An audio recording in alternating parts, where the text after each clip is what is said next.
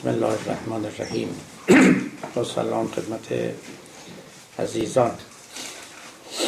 جلسه نوزدهم از جلسات دوایی و موانع سلوک دیندارانه در جهان مدرن رو آغاز می‌کنیم. در نوبت پیش به قصه نزاع علم و دین رسیده بودیم. نه برای حل این نزاع نه برای دادن برون شوی از گره هایی که در این مسیر افتاده است. بیشتر از جهت دادن جغرافیای معرفتی جهان جدید و اینکه دینداران در چه جهانی با چه مشخصات و مختصاتی زندگی می‌کنند و از اهم آن یکی رو که قبلا به تفصیل آزمودیم سکولاریزم بود. و دیگری عبارت است از غلبه و قوت علم تجربی در جهان جدید که ظاهر جا رو برای اندیشه دینی و دینداری تنگ کرده است و اصناف شبهات پدید آورده و دینداران رو به حسب ظاهر در موضع دفاعی قرار داده است که باید بکوشند تا خود رو از این ورته بیرون بیاورند و سر رو بالا بگیرند و مفتخرانه دینداری خود رو ابراز و اعلام بکنند.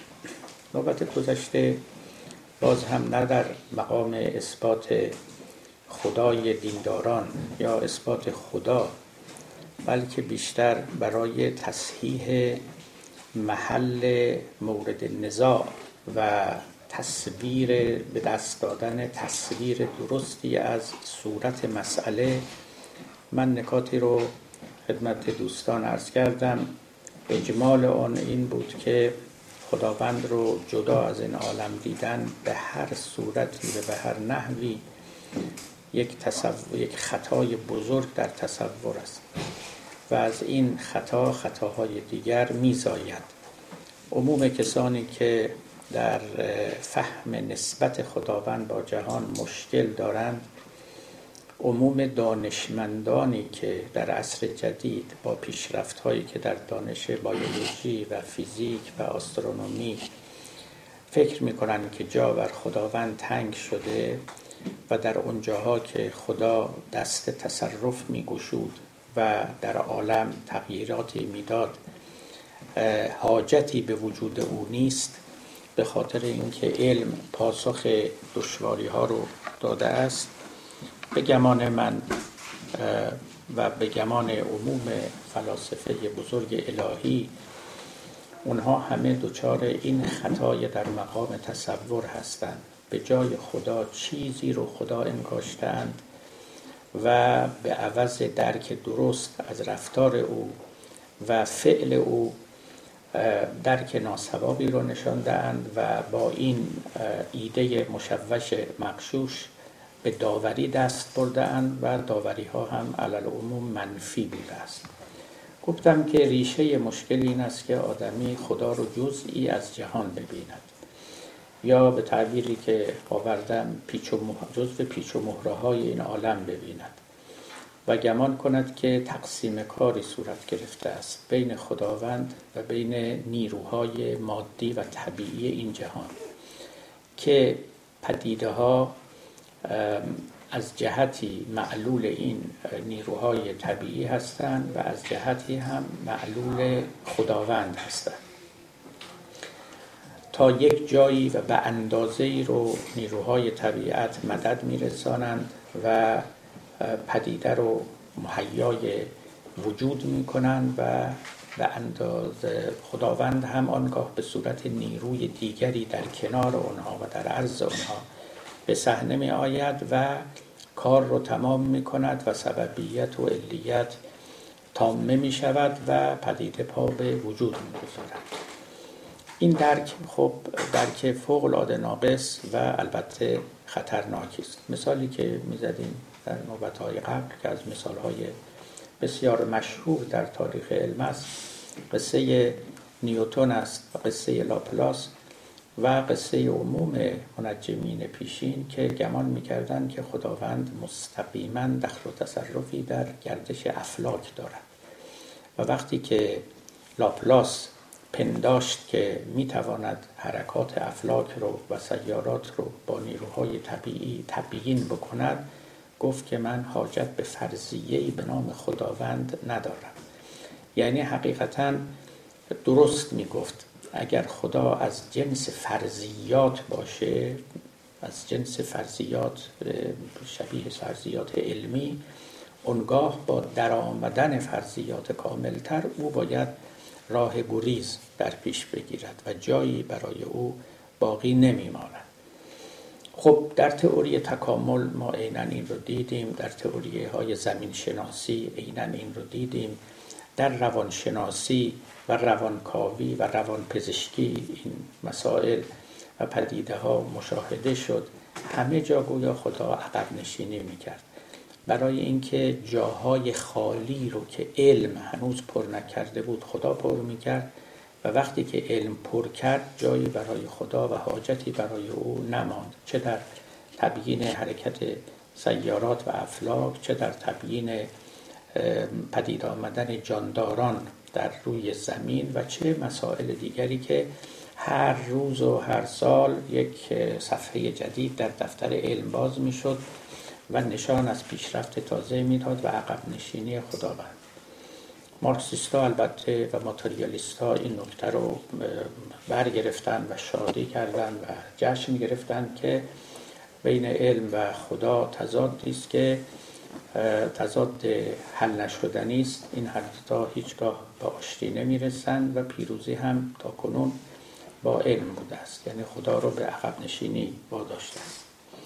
نباید ما انکار بکنیم که خدای عوام خدای آمیان یک چنین خدایی است خدایی است که در اثر پیشرفت علم باید پس بنشیند. ما عوام مردم رو هم در مسلمانان هم غیر مسلمانان خوب می‌شناسیم. فکر می‌کنن که خدا که می‌گوییم باد رو میفرستد باران رو میفرستد و غیره واقعا یه نقصانی در طبیعین های طبیعی وجود داره که ما باید حتما پای خداوند رو هم به میان بیاوریم تا ماجرا تکمیل بشود. در حالی که این خدا البته خدای دینداری معیشت اندیش است به تعریفی که همیشه گفتم و وقتی که پا به صحنه و مرحله دینداری معرفت اندیش و دینداری تجربه اندیش بگذاریم قصه قویا فرق می کند و اونجاست که اقوال فیلسوفان برای ما حجت می شود و چراغ راهنما می شود تا خدای صحیح رو از میان این اوهام و خرافات کشف کنیم و او رو بر مسند معبودیت بنشانیم خب حرف من این بود که اگر خدا هست این جهان هست و اگر خدا نیست این جهان نیست. لذا همه یا هیچ است. خدا بعضی از این جهان نیست. خدا به علاوه این جهان نیست. در کنار این جهان نیست. جزئی از اجزای این جهان نیست. هیچ کدوم. اون نسبتی که خداوند با این عالم دارد اگر خدایی باشه تصور صحیحش این است که خداوند با وجود او تمام عالم موجود می شود با نبودنش تمام عالم ناپدید می شود این چنین نیست که عالم یعنی جهان ما فقط در بعضی از نقاط به او احتیاج داشته باشه. یکی دو تا پیچ و مهرهاش کمه که خدا اونا رو تکمیل کنه. نه اینطور نیست. جهان پیچ و مهرش کامل است. کامل کامل. اما اونچه که از خود ندارد وجود است. اونچه که از خود ندارد هستی است بر پای خود نمی‌تواند بایستد بهترین مثال مثالی است که بعض از فیلسوفان زدند مثال تصویر در آینه. شما ملاحظه کنید تصویر در آینه همه چیزش کامله. یعنی منظور منطبق است بر اصل.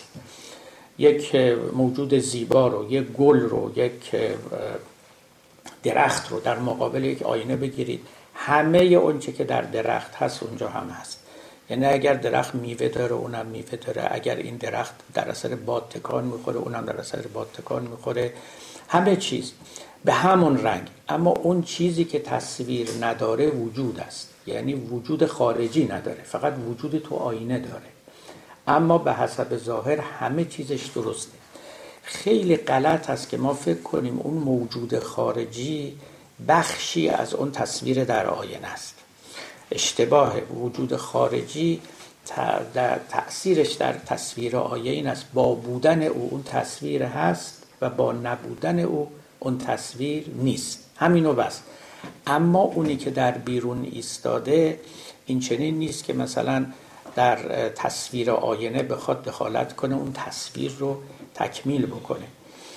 این قصه در مورد ما و خداوندم همینطوره. این مثال آینه مثالی است که دیگران هم از فیلسوفان زدن و مثال بسیار خوبی است. هیچ چیزی از تصویر آینه متکی به خیشتن نیست. سر تا پا متکی به غیر است. متکی به اون موجودی است که در بیرون ایستاده است. و هیچ چیزش واقعی نیست. یعنی شما اگر ببینید که تصویر مثلا آتش گرفته واقعا آتش نگرفته. اگر آتش می‌گرفت خب اون آینه هم میسوخت. شما فیلمی که می‌بینید توی فیلم این همه جنگ میشه نزاع میشه خونریزی میشه آتش سوزی میشه ولی پرده سینما نمیسوزه. برای اینکه اون آتش تصویر آتشه نه خود آتش. این همون حرف جناب افلاتونه که هیچ چیزی تو این عالم واقعی نیست. همه از جنس تصویر آینه است. منتها اون می‌گفت تصویر در قار. و واقعیت اینها یک جای دیگری است. نسبت خدا با این عالم رو یک چنین نسبتی باید تصور کرد. در غیر این صورت ما به خطا خواهیم افتاد. علم خداوند به این جهان علم اوست به این آینه. یعنی گویی که تو این آینه داره نگاه می‌کنه. اراده او همون که خود او تکان می‌خوره به فرض تصویر هم تکان می‌خوره. نه اینکه اراده زائد بر ذاتی هست. خودش ساکن نشسته بعد به تصویر اشاره می‌کنه میگه تو حرکت کن. نه اینطوری نیست. این شیوه ما آدمیان است. اون چه که در خدا میگذرد اگر بگوییم که چیزی در او میگذرد در مخلوق او مثل تصاویر آینه منعکس می شود و بر این قرار است که شما نسبت آینه و تصویر و صاحب تصویر رو چنان که گفتم نسبت همه یا هیچ می یابید. نه اینکه این صاحب تصویر جزئی از تصویر آینه باشد. ما در مورد خداوند عینا چنین تلقی بر داشته باشیم. ما تصاج همه یونیورس یعنی ما همه عالم هم از مادیات و روحانیات هر چه که هست همه تصاویری هستیم که صد درصد متکی به او هستیم.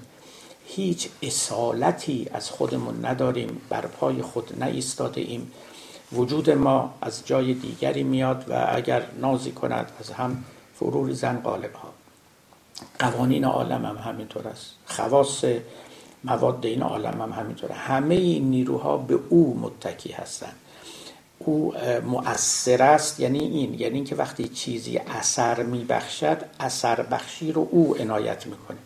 او عنایت می‌کنه نه به این معنا که بلند میشه میاد و دخالت می‌کنه. یعنی او رو چنان آفریده به چنان پشتیبانی می‌کند که او مؤثر واقع می شود بازم مثال تصویر در آینه رو پیش چشم داشته باشید تا این سخنان وزن خود و جایگاه خود رو پیدا کنند و تصویر درستی پیدا کنید حالا ببینید به این معنا البته هر چه در این عالم می شود در واقع پشتوانش خداوند است. بدون او هیچ چیز امکان وقوع نداره. من یه باری که بحث می کردم در لندن بودیم در اون سلسله جلساتی که مربوط یعنی توضیح می‌دادم راجع به خداوند بی صورت.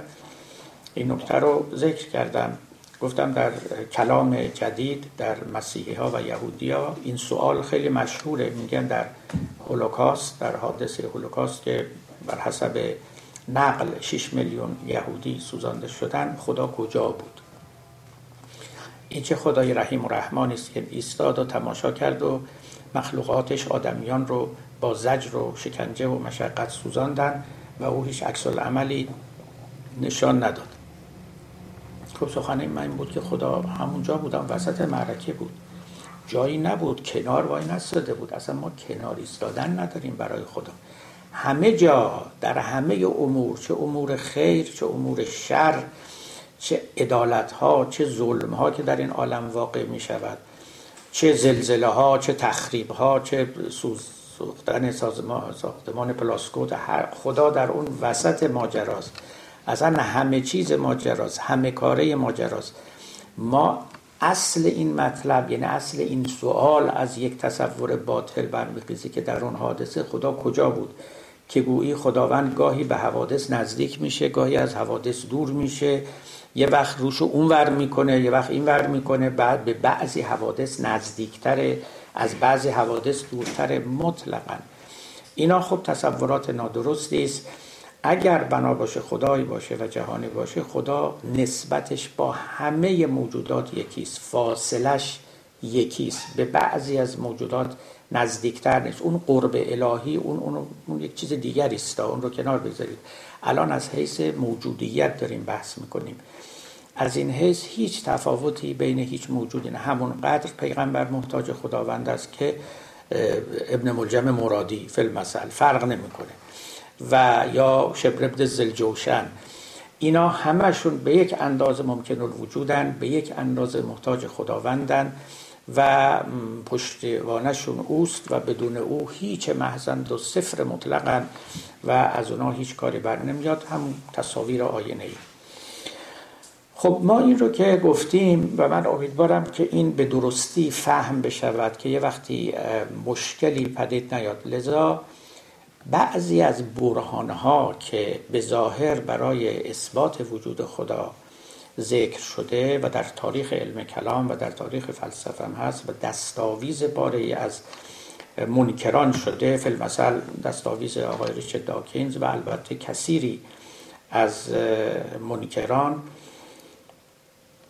برهان است که در آنها سعی می شود اثبات شود که در یک جایی در طبیعت خداوند باید دخالت بکنه تا یک عرابه به راه بیفته تا یک پدیده به وجود بیاد.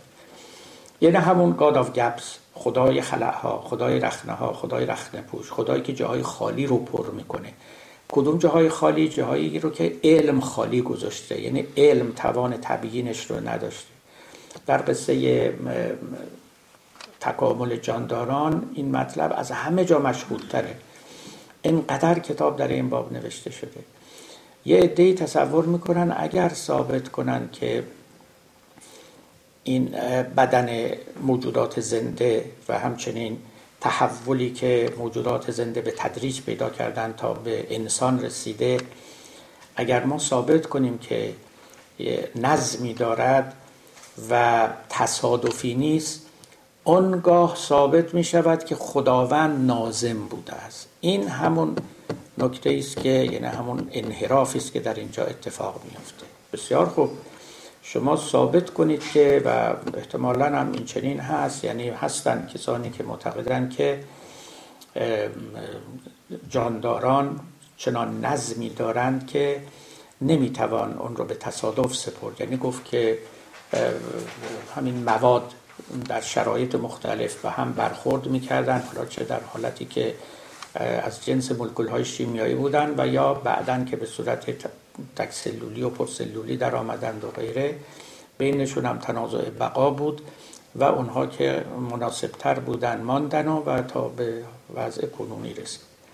خب شما با هر ذره بینی که نگاه کنید در موجودات زنده چشمشون رو ببینید قوه حازمشون رو ببینید قوه مولدشون رو ببینید و این جهازاتی که در این موجودات نهاده شده واقعا حیرت انگیزه. کاری که ایولوشنیستا و ماتریالیستا کردن این است که خدا رو برداشتن به جای زمان رو گذاشتن. دقیقا. میگن شما به ما زمان بدید همه اینا رخ میده. شما فکر می‌کنین این چشم آدمی یه روزه و یک ساله درست شده؟ نه 700 میلیون سال 700 قرن یا بیشتر بود که طول کشیده تا خورده خورده اینا بر هم جمع شده. تازه این چشم آدمی مگه نظم کامل داره؟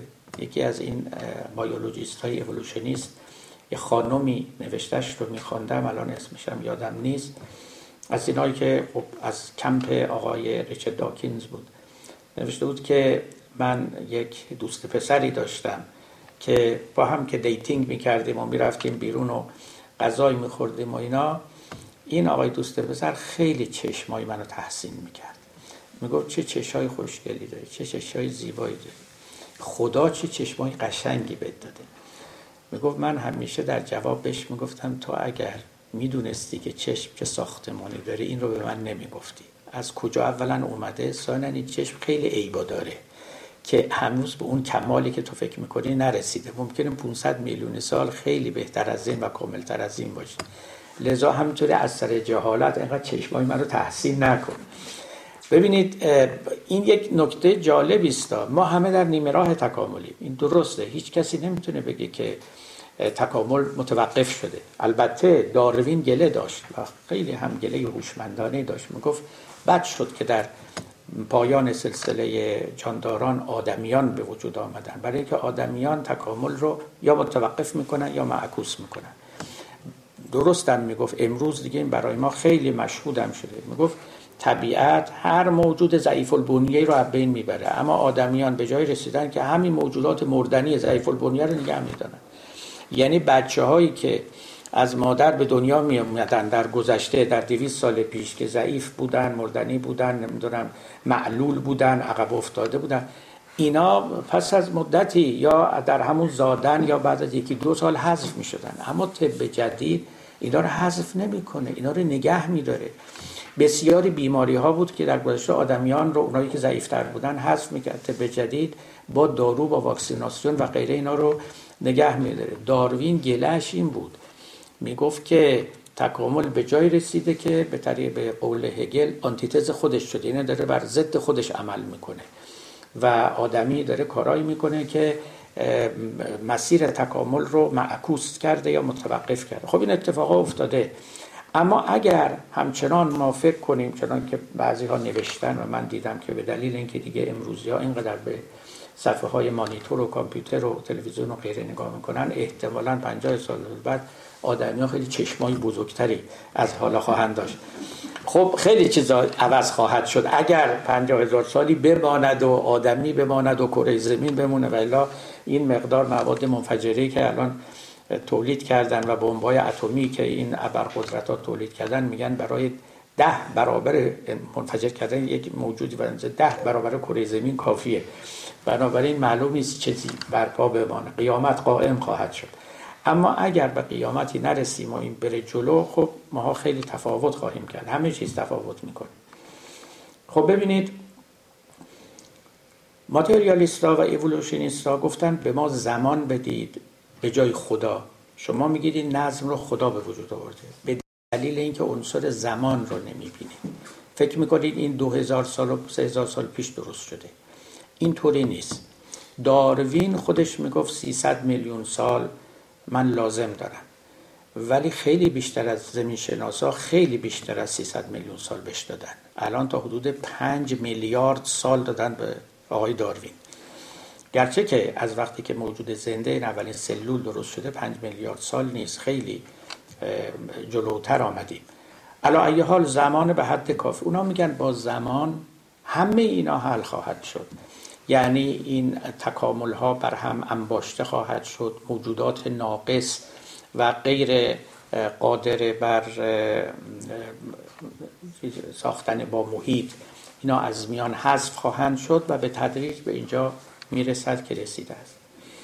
خیلی خوب. اونایی که نمی‌تونن نقش زمان رو باور بکنند و البته این ساده سازی مسئله هم هست و جای بحثش اینجا نیست.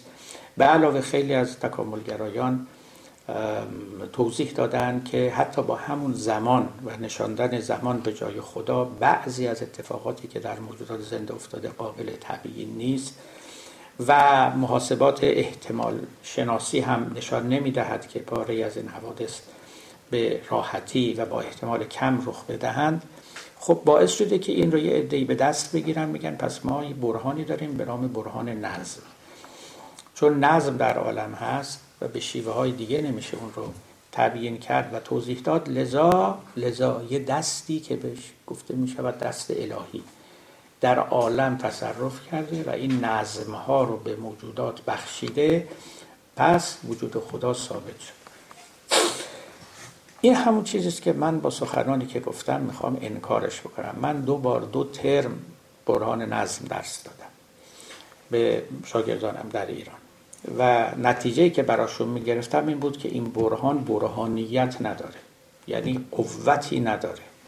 علا رقم این که به ظاهر خیلی قوی میاد و اصناف ادله می‌توان آورد که حیرت آور است مبهوت کننده است حقیقتا برای عالم و جاهل این اسرار حیرت انگیزی که در وجود جانداران هست بر یه سلول تنها هست. با همه این احوال نتیجه بگیریم یعنی فیلسوفان نمی‌گذارند ما این نتیجه رو بگیریم که پس در اداد و در کنار این نیروهای طبیعی و قانونها یک چیز دیگری علاوه بر این خواص و نیروهای طبیعت لازم بوده که اونم اومده در طبیعت و در کنار اونها و علاوه بر اونها یک کاری کرده یک پیچی رو پیچونده یک ماده رو گویا تزریق کرده که این نظم پدیدار آمده اگر این نتیجه رو ما بخوایم بگیریم نتیجه درستی نیست. یعنی یک تصور نادرستی از خداوند. همون تصور نادرستی که به انکار خداوند راه خواهد داد. یعنی همون تصوری که علم در حقیقت رفته رفته با او خواهد جنگید و او رو بیرون خواهد میگم اینجا من در مقام جواب هیچ مسئله نیستم. فقط می‌خوام بگم که اگر رد می‌کنیم باید بدانیم چی رو رد می‌کنیم. اگر قبول می‌کنیم باید بدانیم چی رو قبول می‌کنیم. اگر از این صورت مسئله درک و استنباط نادرستی داشته باشیم البته رد و قبول ما ارزشی نداره. ببینید من حالا نظر خودم رو اینجا فقط تو پرانتز میگم. آره چرا برهان نظم برهان نظم یک نتیجه ای داره. این یعنی اگر ما واقعا قبول کنیم که یه نظمی هست که غیر قابل تبیین است با محض نیروها و قوای طبیعی باید قبول کنیم که یه شعوری هست. اما این شعور در ماده است. یعنی در حقیقت همونی که عرفای ما هم می‌گفتن و ما فراموش کردیم که این ماده حس و حال داره حواسش جمع شعور داره. و این جزو خلاصه تحفه های جهان جدیدی که ماده رو برای ما بی جان و بی شعور کرده است. و ما فکر می‌کنیم که یک تفاوت خیلی درستیکی هست یک تفاوت خلع پرناشدنی بین موجود جاندار و موجود بیجان اصلا و ابدا اینطوری نیست. و این از همون نتایجی است که بعض از فیلسوفان جدید هم گرفتن. اون بار که اینجا ذکر می‌کردم راجع به اون فیلسوف هارواردی در کتاب من ان یونیورس ارز کردم براتون که نتیجه گیری او هم همینه با اینکه اتئیست است یعنی به خدا اعتقادی نداره ولی میگه که دریافت ها و پیشرفت های جدید ژنتیک molecular biology و امثال اینها به ما می‌گوید که یه درکی یه آگاهی شعوری یک جایی هست. اما من نمی‌تونم قبول کنم بیرون از ماده است. بلکه باید برای ماده به نحو من الانها یه درکی قائل بود که می‌تواند خود سامانگر باشد. یعنی خودش رو چنان موزون کند و میزان کند که این پدیدها از دل او بیرون بیان. به گمان من این خیلی نتیجه گیری صحیح علمی و فلسفی است. اما اینکه این موجودی که ما ماده مینامیمش که ملا صدرا هم معتقد بود که درجه ای از وجود و لذا درجه ای از حیات درجه ای از اراده درجه ای از شعور رو داره. این خودش از کجا اومده؟ یعنی همون قصه همه یا هیچ. نه اینکه اجزاء او از کجا آمدن. خودش من حیث المجموع از کجا آمده است؟ این همون سوال صحیح خداشناسان است. نه اینکه فلان جزء در ماده از کجا آمده است. اون فلان جزء از ماده ماده خودکفاست خودش یه جوری ساخته شده است که خودش رو سامان می‌دهد. نمیشه پرسید فلان جز از کجا اومده بگیم اینشو خدا فرستاده. نه همش رو خدا فرستاده اگر خدایی هست. و اگر هم خدایی نیست هیچ رو خدا نفرستاده. یا اگر خدایی نیست اصلا نباید چیزی باشد. بنابر اعتقاد موحدان. امیدوارم این مسئله روشن باشه و حالا سوالی هم بود ایشالله درباره سخن میگیم.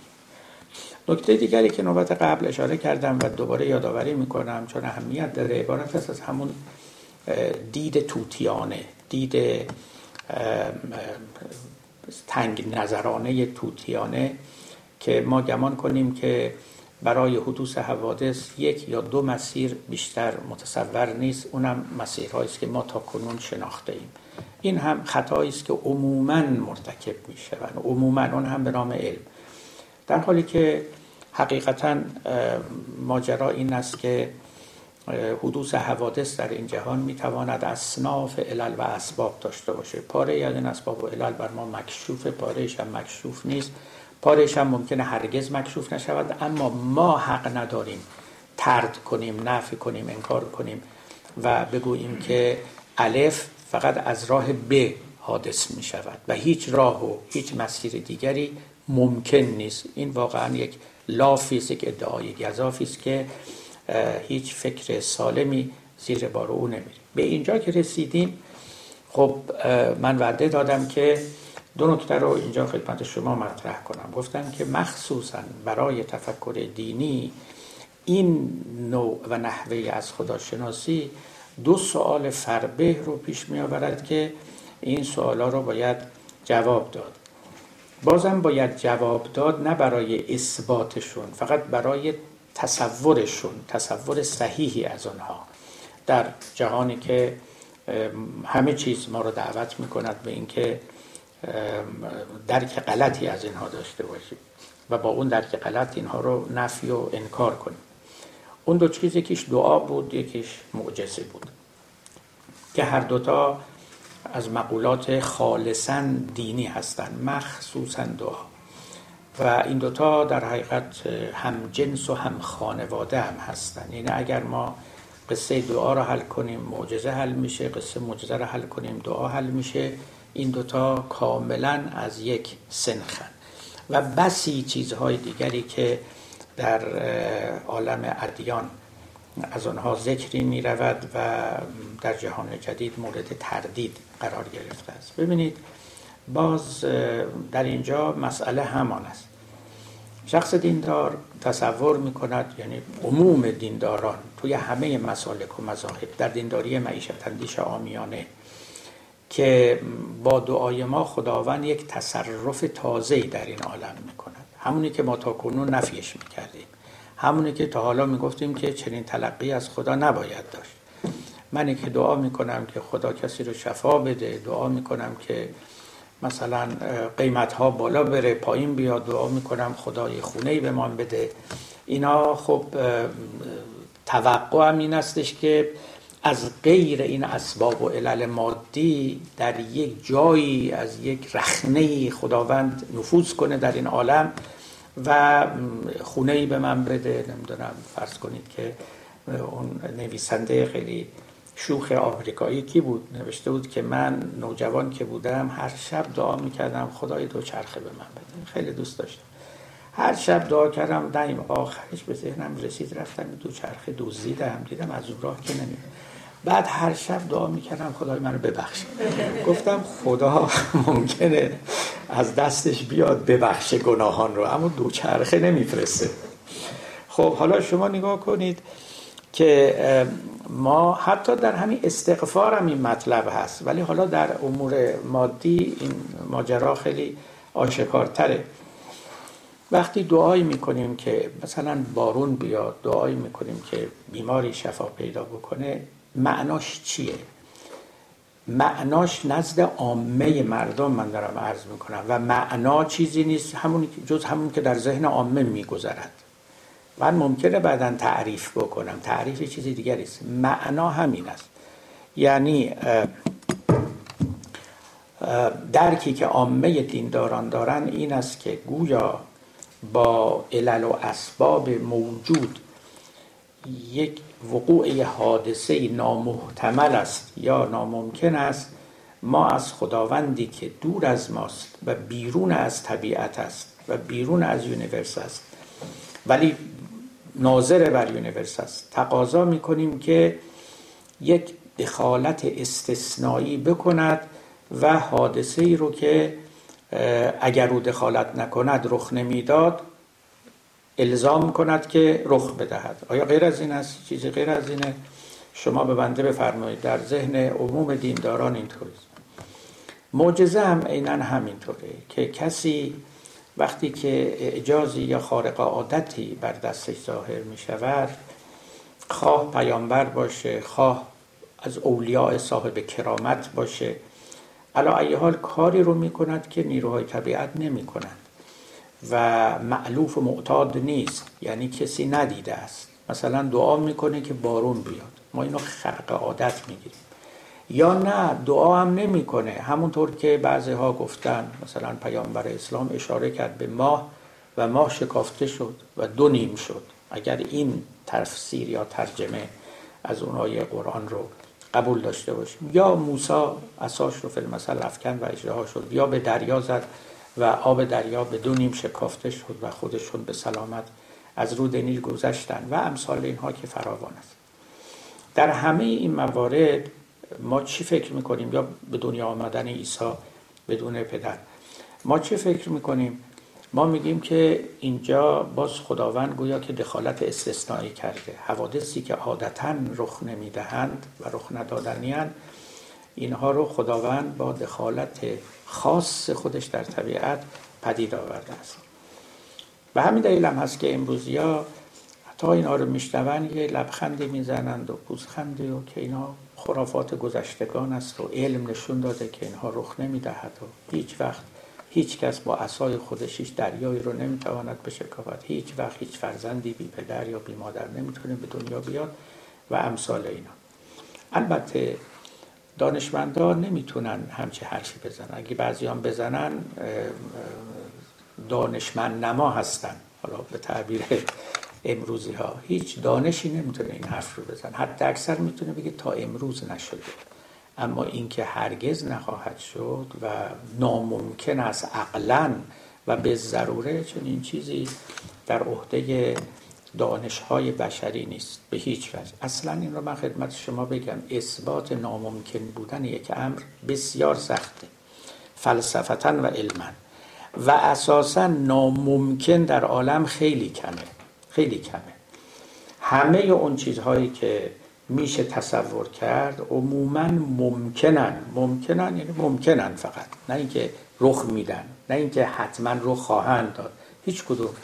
اما معناش اینه که محال نیستن.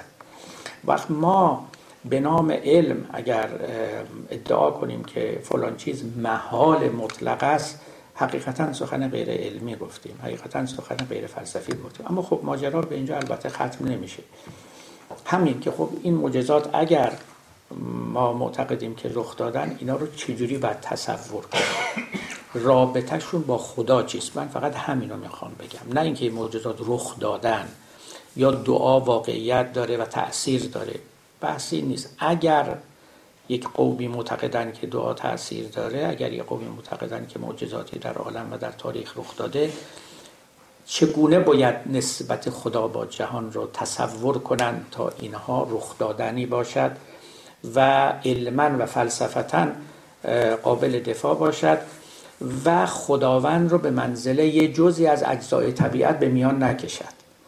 نگوید که طبیعت تا کنون کار خود رو می کرد برای اینکه فلان حادثه طبیعی رخ بدهد دیگه طبیعت زورش نمی‌رسه. ما باید خداوند رو به میان بیاریم. یادتون هست در گذشته ها بچه ها که با هم دعواشون می‌شد تو کوچه بعضی که زورشون طرف مقابل نمی‌رسید می‌رفت داداش بزرگش رو می که اون وارد کتک و زد و خورد بشه. آیا در مسئله معجزه و اینا داداش بزرگه رو داریم میاریم وسط؟ چون زور خودمون نمی‌رسه یعنی زور علم نمی‌رسه. نه دیگه خداوند اصلا همونطور که گفتم ببینید این, این تصور آینه و تصویر آینه رو از نظر دور نداریم. واقعش این است که فیلسوفان ما فیلسوفان مسلمان من چند تاشون رو برای شما اسم ببرم؟ از ابن سینا آغاز کنید. ملا صدرا مرحوم شیخ شهاب سهروردی مرحوم ملا هادی سبزواری مرحوم ملا عبدالرزاق لاهیجی. اینا همشون در واقع حرفشون هستش که جهان ماده خودکفاست. و هر حادثه ای که توی این جهان رخ میده علت مادی داره. هر حادثه ای که رخ میده هر چه در عالم طبیعت رخ می‌دهد علت طبیعی دارد. این رو فیلسوفان الهی دارن میگن را. یک قاعده خیلی مهم که کل حادثه مسبوق به مادت و مدت. هر حادثه ای در زمانی و در شرایط مادی خاصی رخ می‌دهد. و بدون اون شرایط مادی و بدون اینکه در زمان مناسب خودش باشه رخ نمی‌دهد.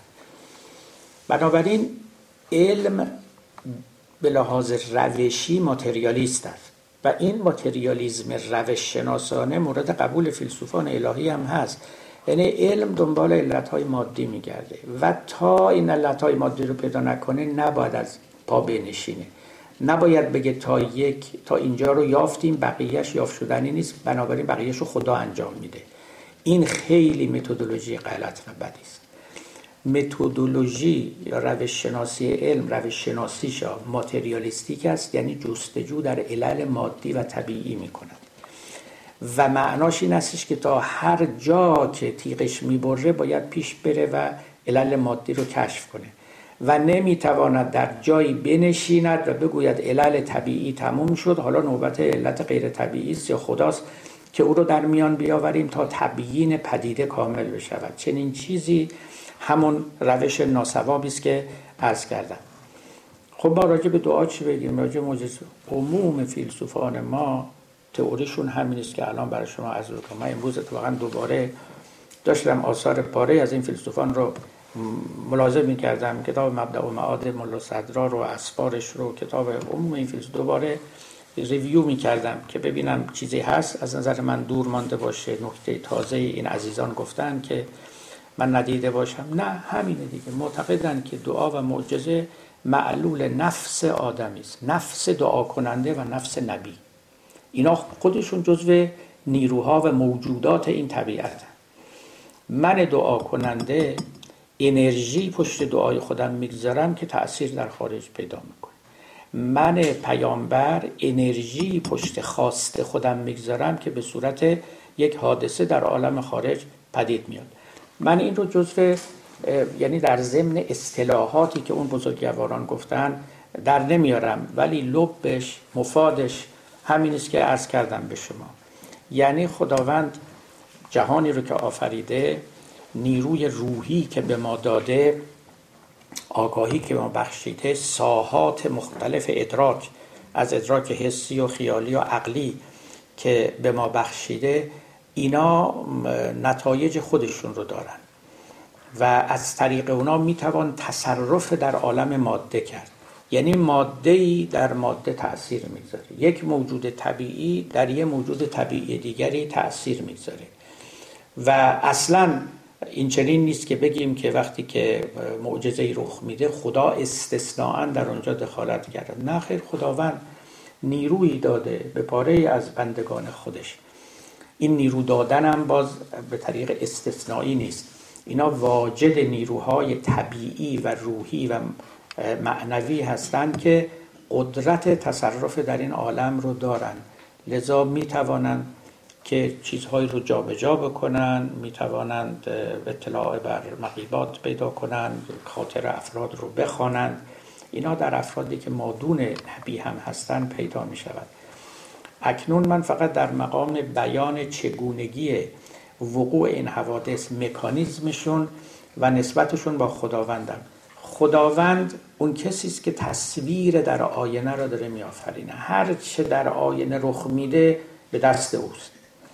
اما خودش توی آینه نمیاد که با اون تصویر کاری بکنه. اون خودش همیشه از یه موضع دیگری در آینه و در اون تصویر تاثیر داره. اراده او در تصویر تاثیر می‌گذاره. تا همون تصویری که صاحب تصویر با آینه داره. اونجور نسبت. بنابراین به خود موجودات این عالم که آیه تصاویر خداوند هستند و ان الله خلق آدم علی صورته خداوند آدمی رو بر صورت خیشتن آفریده است. یعنی همون نکته که در تورات آمده و در روایات اسلامی هم هست که خیلی خیلی نکته مهمی است. ما بر صورت او آفریده شده ایم یعنی همون قدرتی که خدا داره بخشش رو به ما داده. به ما خلاقیت هم بخشیده. ما می‌تونیم چیزی رو خلق کنیم. در عرصه ذهن این برای ما قدری آشناتر است اما در عالم خارج کمتر آشناست.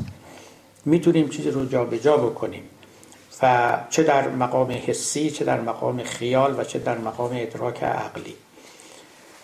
خلاصش این که معجزات رو پیامبران می‌کنند. دعا رو دعاگوها و دعاخانها مستجاب می‌کنند. اما چون همه اینا تو تصویر آینه است لذا همش مستند به خداوند است. یعنی این درست است که دعا رو خدا مستجاب می‌کند. این درست است که معجزات به دست خداوند است. این درست است که وحی از جانب خداوند میاد اما اینجوری که برای شما گفتم نیروهایی که در طبیعت هستند و همه آفریده خداوندند و هر لحظه متکی به او هستند اینا سازوکار خودشون رو دارن و مکانیزم ویژه خود رو دارن و این مکانیزم راه می‌دهد به حوادثی که رخ می‌دهد. و همین سبب هم این کارهای عجیب و غریب رو فقط که از جنس کرامات هست یا معجزات هست فقط آدمای خوب نمی‌کنه آدمای بد هم می‌تونن بکنن. کما اینکه نمونه های فراوانش رو داریم. نمی‌تونیم بگیم اونجا خدا اومده یادشون داده یا داره کمکشون می‌کنه. نه نفوس حالا به قول حکمای ما این نفوس رزیله ای که اینها دارن باعث میشه که نیروی شیطانی داشته باشن و بتونن یه کارهایی رو صورت بدن. از اون ورم نیکان هم می‌توانند دعا هم همینطور است. و به همین سبب در دعا کردن شما هرچی که ببینید در روایات هم گفتن که از دعا کردن نباید خسته بشید. آدم گاهی اشتباه می‌کنه. میگه که خب یعنی چی؟ اگه خدا هست و خدا داره میشنوه. خب یه دفعه گفتم دو دفعه گفتم. اگه کر بود خدای نکرده اگر فاصله زیاد بود.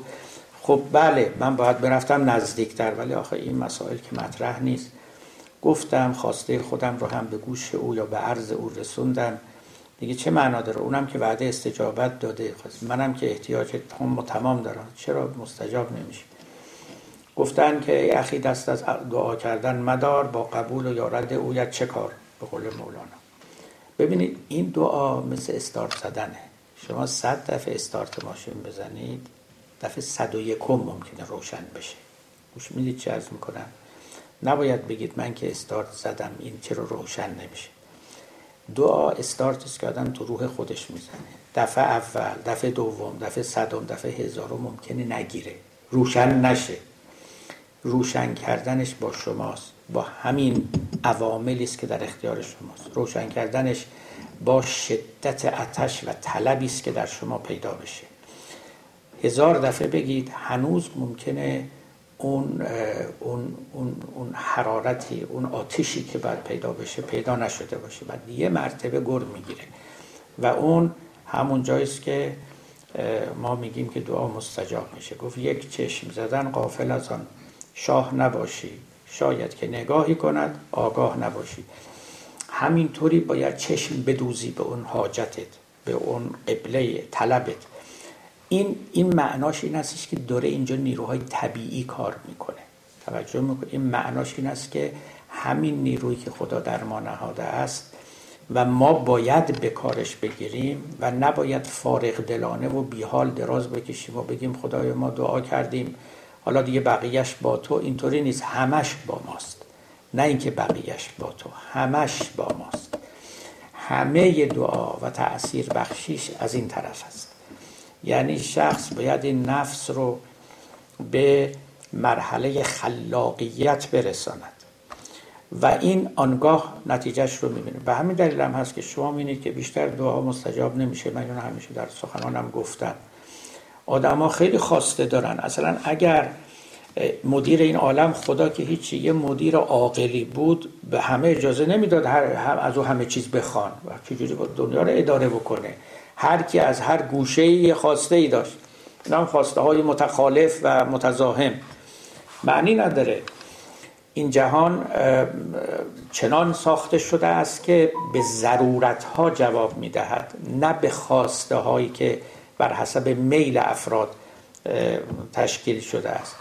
وقتی که دعا یعنی نفس آدمی به جای رسید که خلاقیت او پدید آمدن حادثه رو به ضرورت میرساند اونگاه این موجود پدید می آید البته این موجود وجودش و ماهیتش و هر چه که بگید البته به افاظه الهی است و متکی به وجود و اراده و خواست خداوند است. معجزات هم همینطور. من این رو همیشه نقل کردم که ابن خلدون در کتاب خودش میگه پیامبر اسلام دو تا معجزه بیشتر نداشت. یکی قرآن بود و یکی وحدت بخشیدن به قبایل که هر دوتاش خیلی مهمه.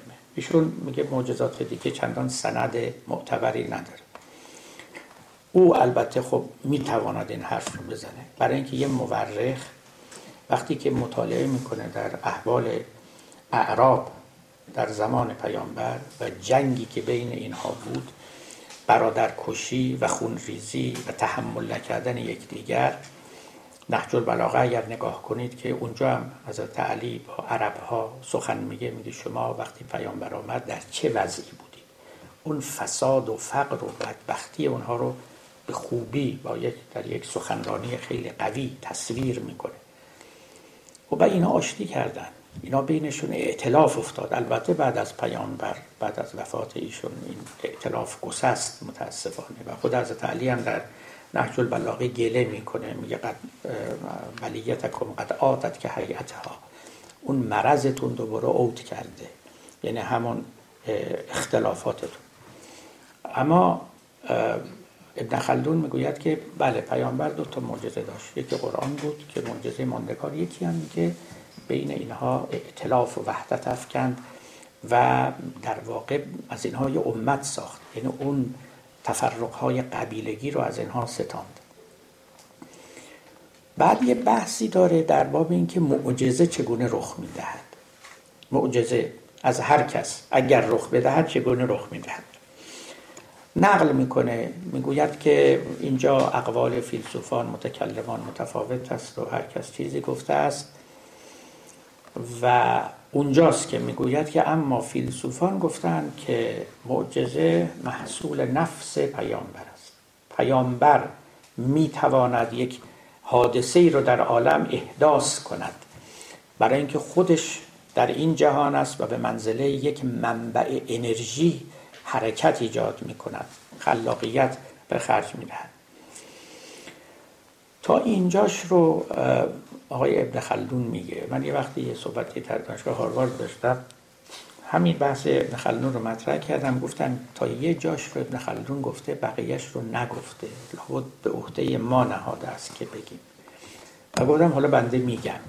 از قول ابن خلدون یا به طبع او و به دنبال کلام او. در واقع حرف این استش که این قرآن هم که معجزه پیامبر است نفس پیامبر ایجاد است همه معجزات محصول و معلول نفوس انبیاست. همون مار شدن عصا و امثال اینها. خب معجزه پیامبر اسلام اگر قرآن هست این هم باید بگیم که به همت او و به خلاقیت او پدید آمده است. و این دقیقا همون نظری است که حکیمان دارند و همون نظری است که کاملا با اون خداشناسی که من گفتم موافقت و مطابقت دارد فراتر از این بریم ما دچار مشکلاتی میشیم که به نظر من لاینحل است. لذا هم دعا هم معجزه هم خرق عادات هم کرامات هر چه که هست اینا اولا می‌بینید که از یه خانوادن همشون در واقع معلول همتند. همت. این تعبیری است که عرفای ما این تو قرآن نیست. کلمه همت رو به کار می بردن همت یعنی اون اراده و انرژی نفسانی که پیدا می شود و به دنبال خود حوادث رو می آفریند همت حافظ و انفاس سهرخیزان بود که از بند غم ایام نجات هم دادن. در گذشته در کتاب های عارفان صوفیان اگر ببینید این کلمه فراوان به کار میره. میگه رفتم نزد فلان عارف گفتم همتی بدرقه راه من کن. و در خود کلمات حافظم از همتم بدرقه راه کنه خزر طریق که دراز است راه مقصد و من نو سفرم. همتی همراه او می‌کردن یعنی گویی یک نیروی معنوی رو پشت سر او میگذاشتن که مستقیم برود به مقصد برسد دچار هلاک نشود و راه رو گم نکند. این همت همون همون چیزی است که از نفس بیرون میاد. دیدید یه کسی حرف می‌زنه در شما اثر می‌گذاره. یه کسی مصاحبتش بدون حرف در شما اثر می‌گذاره. روح او گویا که حرکت می‌کنه و با روح شما تماس می‌گیره و شما رو تحت تاثیر قرار میده. این تاثیر و تأثیر خیلی می‌تواند دایره فراختری داشته باشه و همه البته در طبیعت صورت می‌گیره. همه اینها سازوکاری که دارن طبیعی است. چون در طبیعت هر چه که هست طبیعی است. هر چه که در تاریخ پا می‌گذارد تاریخی می‌شود. هر چه پا به طبیعت می‌گذارد طبیعی می‌شود. اینو ما یادمون باشه. در طبیعت امر ماورای طبیعی وجود ندارد. امر ماورای طبیعی پشت طبیعت و پشتوانه طبیعت است. چون به حسب تعریف بنا به تعریف وقتی میگیم طبیعت یعنی طبیعت دیگه. یعنی محصول جمع شدن تبایع. نه اینکه یه امر ماورای طبیعی هم خودش رو میون اونها قایم کرده باشه و خزیده باشه. هم چیزی طبیعت همه چیزش طبیعی است. هر نیروی هم در اینجا هست طبیعی است اما کل این طبیعت به ماورایی مثل همون تصویر آینه. به ماورای خودش تکیه می‌کنه. اونم چه تکیهی تکیهی که در عمق وجودش رخنه کرده یعنی با بود و نبود او سر و کار داره. خب اگر این تصویر من فل جمله درست باشه من امیدوارم که ما را از یک مشکل خیلی بزرگ در جهان در یعنی برای زندگی در جهان بزرگ رهایی ببخشه. برای اینکه موانع دینداری در جهان جدید یکیش همین نداشتن تصور صحیح از نسبت میان طبیعت و ماورای طبیعت نسبت بین خدا و مخلوق است. اینکه من نوبت قبل هم اشاره کردم که این جهان یک صفاتی دارد که اسمش رو معقولات ثانیه می‌گذاریم. مثل معلول بودن مثل ممکن بودن. که در تجربه قابل کشف نیست.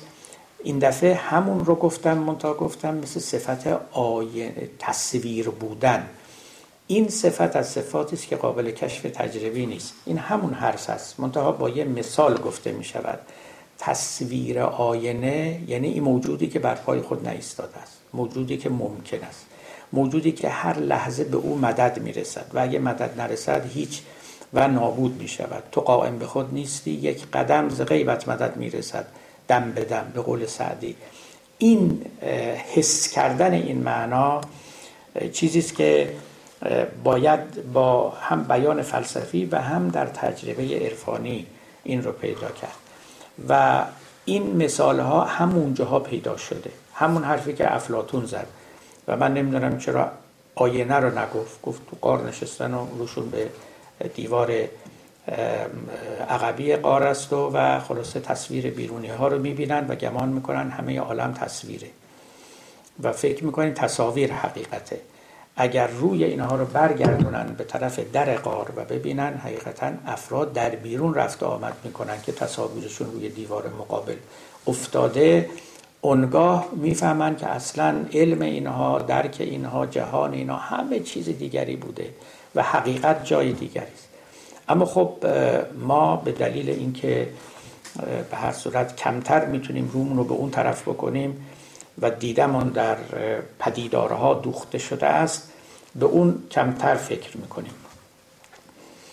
این تصاویر آینه ای که همه قدرت ها رو و خواص رو خداوند در آنها نهاده است اینها هیچ وقت برای اینکه جزئی از اجزاء خودشون رو تأمین بکنن از بیرون مدد نمی‌گیرن. ولی کل وجودشون به عالم بیرون. البته متکی است. خیلی خوب. من بحث علم رو شاید یه نوبت دیگه هم ادامه بدهم اگر که ضرورت ببینم. به خاطر اینکه هنوز ماهیت علم و اینکه علم از چه چیزی پرده برمیدارد برای ما کاملش یعنی کاملا روشن نشده است. هنوزم یک تلقی ها و تصورهای خاصی ازش داریم که احتمالا باید اون رو هم من انشالله مورد بحث قرار بدم. و بعد کم کم برویم سراغ وعده هایی که داده بودیم در ابتدای این سخنرانی ها که یعنی اونها رو وفا کنیم نقد کنیم. اینها رو همه رو مطرح کردیم که پس از جمع کردن و کنار هم نهادن اونها جغرافیای وجود ما در عالم جدید مشخص بشود و دینداری هم در صورت امکان جایگاهش رو پیدا بکنه بحث این نوبت ما تمام است. السلام علیکم. شما فرمودید خسته نباشه خیلی ممنون. تو صحبتتون فرمودید که معجزات پیامبران به خاطر همون همت و اراده و انرژی که خودشون داشتن بوده. می‌خواستم بدونم که چه اتفاقی در این دنیای مادی به وجود اومده که دیگه این دنیا پیامبرخیز نیستش. یعنی دیگه پیامبری نخواهد اومد. چه اتفاقی در این هستی مادی در ماده در من افتاده که دیگه پیامبری نخواهد افتاد نخواهد بعضی که معتقدن اومده. خب برخلاف نظر اونا البته. عرض بزرگتون که واقعا بیان این خیلی سخته. یعنی به خاطر اینکه خیلی مجهولات در اینجا وجود داره. یه معادله است که او هزارها مجهول داره. گمان نمی کنم بتوان به راحتی حلش کرد. من در بعض از نوشته های خودم هم آوردم که مسئله خاتمیت یعنی اینکه دیگر پیامبر نخواهد آمد یک مسئله درون دینی است نه بیرون دینی. اونچه که الان شما سوال میفرمایید در حقیقت مفروضتون این است که یک امر بیرون دینی است. یعنی عقلا می‌توان این مطلب رو تحلیل کرد بدون توسل به هیچ آموزه دینی. من گمان نمی کنم یا دست کم من چنین نیافتم چنین دلیلی رو نفهمیدم و پیدا نکردم. در نگاه سخنان دیگران هم نیافتم. حد اکثر کاری که ما می‌تونیم بکنیم این است که تحلیل کنیم خاتمیت رو. یعنی بگیم که چرا گفته شده است که پیامبر دیگری نمیاد. اما اینکه چرا گفته شده است یعنی احتمالا از روی یعنی بر چه مبنایی چنین سخنی مطرح شده. اما اینکه حقیقتا عقلا علما فلسفتا به دنبال کشف صفات عالم یا کشف خصوصیات تاریخی دوران خودمون برویم و از توی او بخوایم استخراج کنیم که دیگه امکان ظهور پیامبری نیست. فکر نمی کنم کار کامیابی باشه. ببینید خب جواب سادهش باز در دینداری معیشت نیست که خداوند دیگه پیامبر نمیفرسته. همین. و حکمت خودش اقتضا کرده. حالا حکمت چه بوده؟ ما که نمی‌دونیم ما که خدا نیستیم. حتما یه حکمتی داشته که گفته همین مقدار پیامبران بسن. دیگه نمیشه می‌تونید یه ذره جلوتر برید بگید خداوند تجربه کردید هرچی بیشتر پیغمبر میفرسته اختلافات بیشتر میشه و کفار بیشتر میشن. گفت دیگه همین مقدار بس. یادمه که در ایران سوال و جوابایی که بعضی از علما کرده بودن کسی از آقای مصباح یزدی پرسیده بود که چرا دوازده تا امام؟ چرا بیشتر نه؟ چرا کمتر نه؟ ایشون هم گفته بود که بله با دوازده تا امام اون مقصدی که خداوند داشت برآمد. و به مقصودش رسید. دیگه بیشتر من یه جایی نوشتم خب اگر 15 تا امام بود شما همینو می‌گفتی. می‌گفتی با 15 تا امام اون مقصود خدا حاصل شد. اگه 6 تا هم بود همینو این اون که از شما سوالی کرده اینو نمی‌خواد بگه. می‌خواد یه چیز خاصی شما بگی که با این عدد دوازده و با این اشخاص معین ارتباط داره. نه به طور کلی. خب بله هر چی تو این عالم اتفاق میفته لابد خداوند یک مقصدی داشته. اگر این معنایی هم داشته باشه مقصد خداوند. حالا شاید بعدا هم بحث بکنیم. از می شود که منم در نوشته خودم آوردم که با استنباط از سخنان مرحوم اقبال لاهوری بله یعنی جهان چنان شده است که دیگه پیامبرخیز نیست. خاک تاریخ پیامبر پرور نیست. ولی این هم جواب سوال شما نیست. شما می‌تونید از من پرسید مگه خاک تاریخ چجوری شده که دیگه پیامبر پرور نیست. اقبال لاهوری اون چجوری شدن رو هم قدری توضیح داده بود که مورد نفی و اعتراض و انکار علمای ما مخصوصا مرحوم آقای متحری قرار گرفت. او خلاصه حرفش این بود که دوران پیامبران دورانی بود که آدمیان عاطفی عمل می‌کردن. در سطح اموشن عاطفه و خیال بودن. از وقتی که دوران عقلانیت یا به قول او عقل استقرایی آغاز شد دیگه پیامبران نیامدن. او البته این رو به می‌توان گفت از برکسون گرفته است که خلاص خود حیات رفته رفته ترقی می‌کنه و به جایی می‌رسه که عقل رو میپروراند و با آمدن عقل دیگه حاجتی به پیامبران نیست. به تعبیر دیگه تا اون موقع بشر احتیاج داشت که کسی از بیرون دستش رو بگیره. اما وقتی که دست به زانوی خودش گذاشت و بر پای خودش ایستاد دیگه چنین احتیاجی نداشت. خب این سخن البته استعداد بدفهمی بسیار داره. مرحوم آقای متحری انگشت روی همین حرف نهاده و گفته که شما نمیگی ختم نبوت در واقع میگی ختم دیانت. حرف تو یعنی به اقبال میگه. یعنی حرف تو این است که دیگه بشر به دین احتیاج نداشت نه اینکه به پیامبر احتیاج نداشت. و لذا آمدن پیامبران متوقف شد آدمیان هم عاقل شدن و احتیاجی به دین نداشتن احتیاجی به دستگیری از بیرون نداشتن و همون شد که خیلی ها امروزه میگن. ولی واقعش اینه که اقبال اونو نمی‌خواد بگه و معناش هم این نیست و اینجوری هم نباید سخنش رو فهمید. معنای او این استش که آدمیان از این پس پیام پیامبران رو تفسیر می‌کنند و کارشون اینه. دیگه پیامبر تازه نمیاد که بگه اون پیغمبر قبلی منظورش این نبود شما اشتباه کردید عیسی بردار نرفت نمی‌دونم موسی چنان نکرد. این چیزا نبود. حق مطلب این است که من برای شما دارم میگم. انصافش اینه که شما اگر تورات رو بخونید انجیل رو بخونید مسیحیت رو خوب ببینید. گرچه که یهودیان و مسیحیان رو ما به هر حال محتدی می‌دانیم. یعنی بالاخره پیروان پیامبرانی هستند اما خدایش اونچه که در اسلام آمده تصحیح اون باور هاست. یعنی هیچ تردیدی در این نمی‌توان کرد. اونقدر کجروی در اونجاها هست که جز با یک تکلفاتی نمیشه از اون کجروی ها رهایی پیدا کرد. لذا این درسته که دین با یهودیت شروع شد. عیسی بخشش رو کنار گذاشت.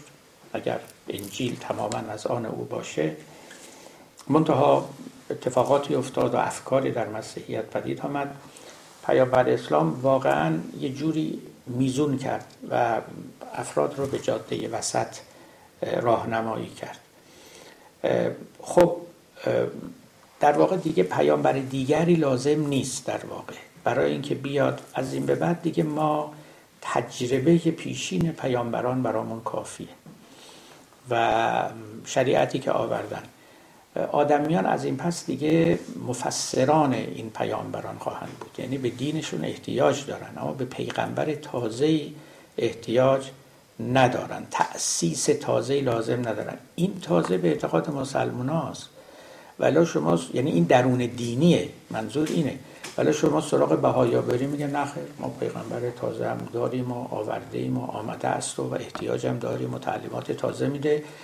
و مرمون ها در مسیحی ها و در آینده هم که چه, چه خبر داریم؟ ما ممکنه پیامبران دیگه ظهور کنند اما مسلمان ها بنا به تعلیمات پیامبرشون معتقدن که به پیامبر دیگری نیاز نیست. همین مقدار که دارن کافی است.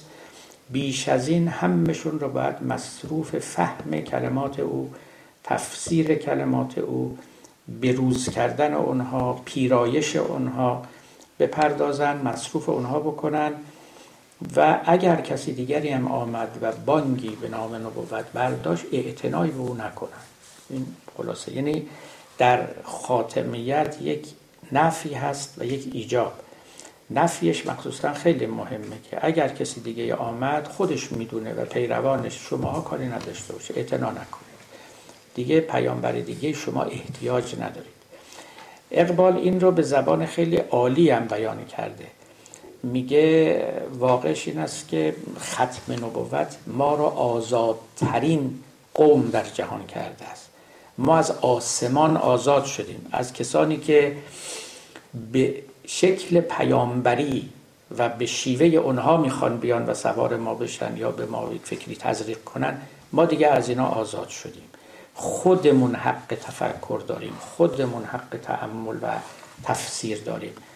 دیگه هیچ کسی از یک موضع رسمی الهی نیست که بیاد با ما صحبت کنه و چیزی رو به ما الزام بکنه. توجه می‌کنید؟ خب این خیلی نکته مهمی است. او در واقع میگه خاتمیت ندای آزادی مسلمانان است. به شرط اینکه پیغمبرهایی یا شبه پیغمبرها از مینو خودشون نتراشن یا یک کسای نیانا همون ادعاها رو به نامهای دیگری نکنن. بله. این مثال آینه که فرمودیم خب خیلی راه بود ولی من دو تا سوال در این مورد دارم. یکی اینکه شما فرمودید که هر چی که در طبیعت میاد در واقع جزی از طبیعت و مادی طبیعی حتی در مورد پیامبران همتشون یا حالا هر اگر اینو ما بپذیریم شما در واقع جزء غیر مادی بشر رو در این مثال آینه چجوری توضیح میدیم؟ یعنی ما اگر برای وجود که ما با خداوند گویی که همه وجود توی عکسش در آینه افتاده و هر اتفاقی که داره میفته به خداوند تکیه داره وجودن. ولی تمام تک تک این موجودات اگر ما بهشون یه ماورا طبیعی قائل باشیم که حالا با مرگ میگیم که قسمت مادیش از بین میفته و یه ماورا طبیعی هستش با اون وجودی که میمونه. وقت شما این رو در این رابطه چیز چجوری توضیح یعنی این کجای این آینه قرار می‌گیره؟ یعنی توی آینه قرار می‌گیره هنوزم؟ بله توی آینه است ما هیچ چیزی بیرون آینه نداریم. ما هیچ چیزی بیرون جز خود خداوند. تمام مخلوقات تمام ماسه الله همهشون در آینه این که من میگم در آینه فقط مادیات رو نگفتم فقط طبیعیات رو نگفتم همه مخلوقات رو گفتم. همه اونچه که صفت وجود دارن صفت مخلوق دارن همه اینها در واقع وجود آینه ای دارن. بدون استثناء بدون استثناء.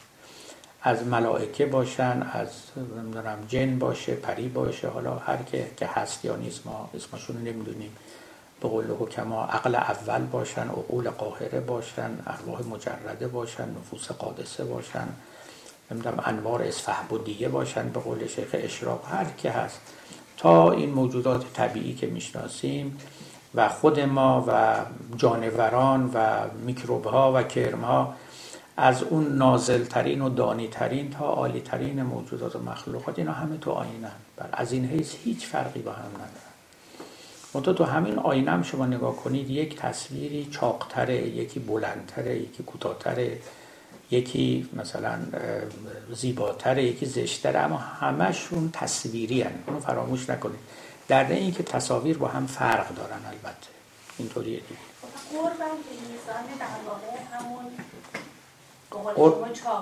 آره دیگه بله مثلا یه چنین چیزی می‌تونید بگید. تفاوتی بین خود اونها هست. یعنی وقتی شدیم تصویر آینه ای از یه حیث همه یکسانیم اون همون حیث امکانیته.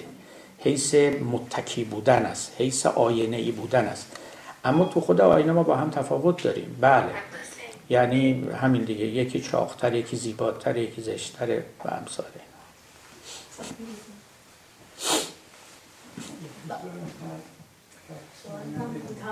ببخشید استاد.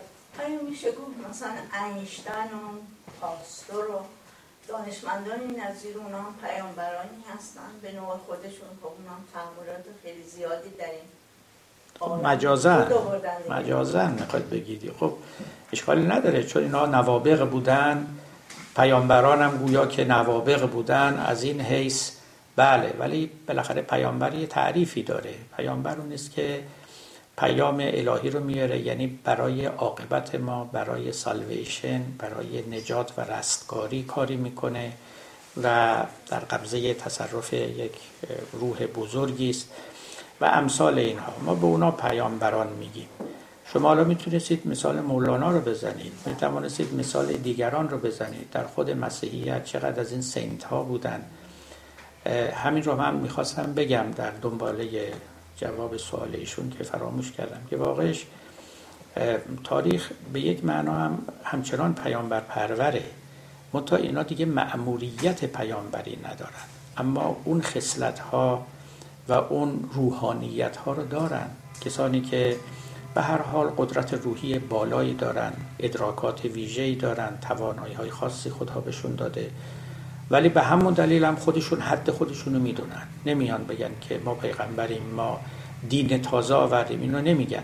همشون میگن ما فهم تازه ای از همون دین از همون شریعت داریم ارائه می‌کنیم. که حقیقتا هم وقتی با آثارشون نگاه می‌کنید همینطوره. چنان ادعاهایی رو مطلقا ندارن. در این حال اون چه که پیش روی ما می‌ذارن در اختیار ما قرار میدن میشه گفت که یک میوه است که از همون شاخسار چیدن و در اختیار ما قرار یا اینکه مجمل های اونها رو برای ما چکار می‌کنن؟ مفصل می‌کنن تفصیل میدن تبیین می‌کنن. مولانا نسبت به خود پیامبر اسلام میگه در گشاد ختم ها تو خاتمی در جهان روح بخشان حاتمی پیامبر قفلهای ناگشوده مانده بود از دم انا فتحنا برگشود. سخن مولوی. میگه پیغمبر اومد یه قفلایی رو وا کرد واقعش.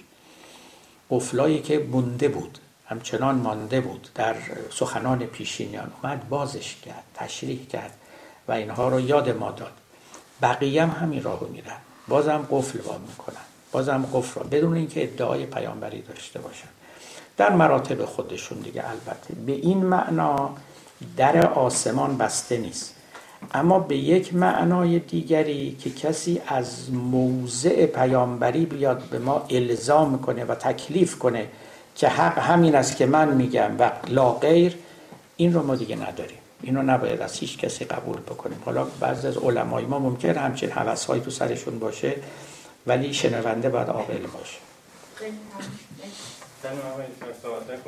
من دو سوال داشتم. شما که مقداری هم خوابم بودین. اگر همشون بیدار بودین چقدر صحبت های ما خوب بود.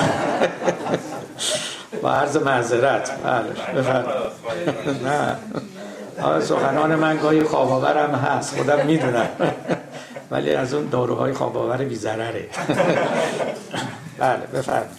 یکی از صحبت های آقای مشتری شبستری میشنیدم که ایشون می‌گفتن اصلا سوال از این که ما بگیم خدا هست به لحاظ فلسفی سوال غلطیه. چون که وقتی میگیم خدا هست این خدا هم یه موجودیه مثل وقتی موجودات خیلی خست در شما اصلا این سوالا رو نباید هیچ وقت مطرح کنید. می‌خواستم سوال نظرتون در مورد این بدونم و یکی هم بحث آینه رو که مطرح کردیم می‌خواستم مولانا اونجایی که میگه این سنا گفتن ز من ترک سناس کین دلیل هستی و هستی خطاست منظورش همین از اینکه کین دلیل هستی و هستی خطاست. بله. از این شاید من اون جمله رو از آقای شبستری به یاد ندارم. حالا حتما شما دیدید. و خب برای اینکه داوری درستی بکنم باید کاملا بخونم قبل و بعدش رو. این درسته اگر ما هست رو به همین معانی متعارف بفهمیم که عمدتا هم همینطوری می‌فهمیم خب در مورد خداوند خیلی سخته که این هستی رو به کار ببریم. ما از هست همین وجودات مادی می‌فهمیم. همین وجوداتی که منحازن این از یکدیگر جدا هستند و وجودی که بسیط باشه وجودی که بی نهایت باشه. ما که این چیزها رو ندیدیم این چیزها رو درک نکردیم. هستی رو وقتی که برای او به کار ببریم خیلی معنای متفاوتی خواهد داشت. از عارفانی هم بودن که گفتن کلمه هست رو یا موجود رو برای خدا به کار نبرید. به خاطر همین که برها این اشتباهات رو پیش میاره. ما رو به یاد صفتی از اوصاف میاندازه. ما وقتی میگیم فلان چیز موجوده مثلا این دفتر موجوده که انهو دفتر یه چیزه. یکی از اوصافش هم اینه که وجودم داره. ده مثلا پنجاه برگم داره سفیدم هست قیمتش هم فلان مقداری یکیش هم اینه که موجوده. کمتر ما توجه می‌کنیم به اینکه اونا همه هیچ یعنی همش همینه فقط این موجوده. بقیه همه تابع اونن ظهور اونن. ما گویی که او رو صفتی از اوصاف این می‌گیریم. در تورات هست که وقتی خداوند بر موسی تجلی کرد و با او سخن گفت و گفت برو به قوم خودت چنین بگو چنان بگو. بعد موسی گفت خدایا من برم به قومم بگم کی با من حرف زد. یه توصیف ارائه بده. کی؟ این چیزا گفت چی. من آنم که هستم. بیشتر از این درباره من نمیشه گفت. عینا در تورات است. من آنم که هستم. من آنم که چه هستم و چه نیستم. این چه وقتی آمد پای ماهیت میاد و مشکلات ایجاد می‌کنه. واقعش اینه که جهان هم همینطوره و ما از وجود درک خیلی خوبی نداریم. درک درستی نداریم. لذا اگرم بگیم خدا هست و خدا نیست خیلی وقتا شاید بله تو ذهنمون تلقی های ناراستی از این معنا داشته باشیم. این اجمالا چیزی که الان می‌تونم بگم مگر اینکه من نوشته ایشون رو بخونم. اما اینکه در مورد یعنی اون شعر مولانا پرسیدید ببینید مولانا یعنی عارفان ما کلمه وجود رو اساسا به وجود انسان و به ادعای وجود بله اطلاق می‌کردن. گفتن که وقتی که من مدعیم که هستم این این خودش یک ادعاست و در مقابل خداوند این ادعا ادعای گذافی است و به همین سبب است که مولوی می‌گوید که بله من اگر بگم دارم مده تو رو می‌کنم این در واقع خلاف مده کردن است. چون دارم ادعای وجود می‌کنم. میگم منم هستم در مقابل تو تو ممدوحی من مداهم یکی تو یکی من. این اصلا خطا اندر خطاست. کن دلیل هستی و هستی خطاست. حالا یه عارف دیگری این حرف رو در مورد گناه کردن هم میگه. میگه بد کردم و اعتظار بدتر ز گناه. حالا مولانا اینجا میگه مده کردن که در واقع در اون لافه و ادعای استقلال آدمی هست نارواست این میگه که این فقط تو مده کردن است تو توبه کردن هم هست. بد کردم و اعتظار بدتر ز گناه. زیرا که در این هست دعوی تباه دعوی وجود و قدرت و دعوی فعل لا حول ولا قوت الا بالله. میگه سه دعوای باطل در این هست. یکی که میگم من هستم. دومی که بگم قدرت دارم. سومی که بگم فاعلم هستم. کاره هستم. هر سه تا دعواهای تباه هم. یعنی در اونجا که می‌رسه از این دیدگاه البته اعتراف به هیچ بودن خودش بالاترین توبه است. واقعا. اگر کسی به این مرتبه برسه که خودش رو هیچ ببینه همه چیزاش میسوزه. من جمله گناهاش. بله حاجت به توبه اضافه هم نداره. و یک کسی اگر به این درجه برسه که او قدرت بر مدح کردن نداره این بالاترین مدحه.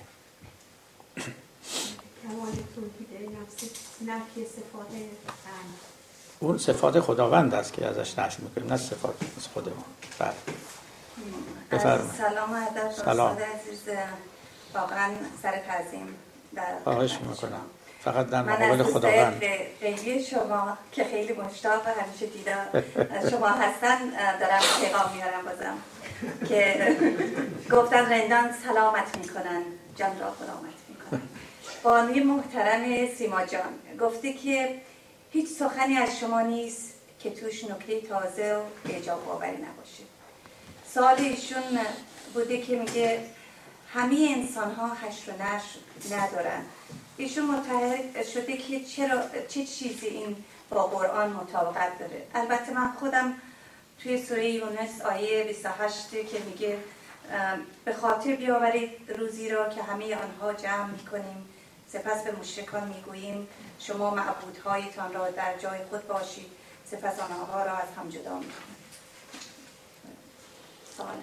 حالا این سال رو خیلی دیگه هم از من کردن از طریق ایمیل و از طریق مدرسه مولانا به دنبال بحثی که من همینجا داشتم در باب معاد و در سلسله همین دروس. و اونجا اشاره کردم که بعضی از فیلسوفان معتقد بودن که برای همگان حشر نیست. حشر سزاوار یا متناسب است با کسانی که نفس ناطقی دارند و قوه عاقله دارند. و از حد حس و خیال هم عبور کردند و به درجه از تجرد رسیدن که اون تجرد موجب بقای اونها می شود من این رو از قول فیلسوفان نقل کردم ولی نظر قرآن این نیست. گفتم این با زواهر قرآن منافات داره سازگار نیست. به خاطر اینکه در قرآن علی ظاهر هشت برای همگان برشمرده شده است. حتی حتی اگر قبول کنیم یعنی به ظاهر مراجعه کنیم. خب برای بعضی حیوانات هم مثل وحوش هم هشت در نظر گرفته شده است. حالا چگونگی اینها ما نمی‌دونیم. اما من نظر خودم رو که در باب معاد عرض کردم و الان می‌کنم تمام اینها رویاهای پیامبر است و ایشون در رویا دیدند که وحوش محشور شدند اما اینکه تفسیر یا تعویل این رویا که در خواب ببینیم که وحوش محشور شده اند چیست آیا واقعا خود حشر وحوش است یا چیز دیگر است؟ این امری است که باید در جای خودش مورد بحث قرار بگیره. اما به اون دلیلی که فیلسوفان گفتن یعنی مسیری که برای اثبات نفس ناطقه پیمودند و اینکه چگونه آدمی صاحب نفس میشه و این نفس به چه درجه از تجرد باید برسه تا موجب بقای او بشه اون مسیر البته لامحاله نتیجهش همان است که همه صاحب چنان نفسی نیستند و در افق حیواناتن و بنابراین اصلا حشرم برای اونها متصور نیست. توی اون دستگاه فلسفی این مسئله اینجوری جواب میده.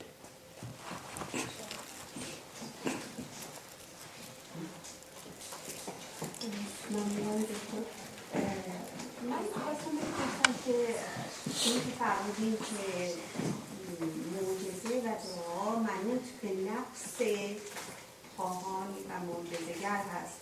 و به غیر از این نمیشه.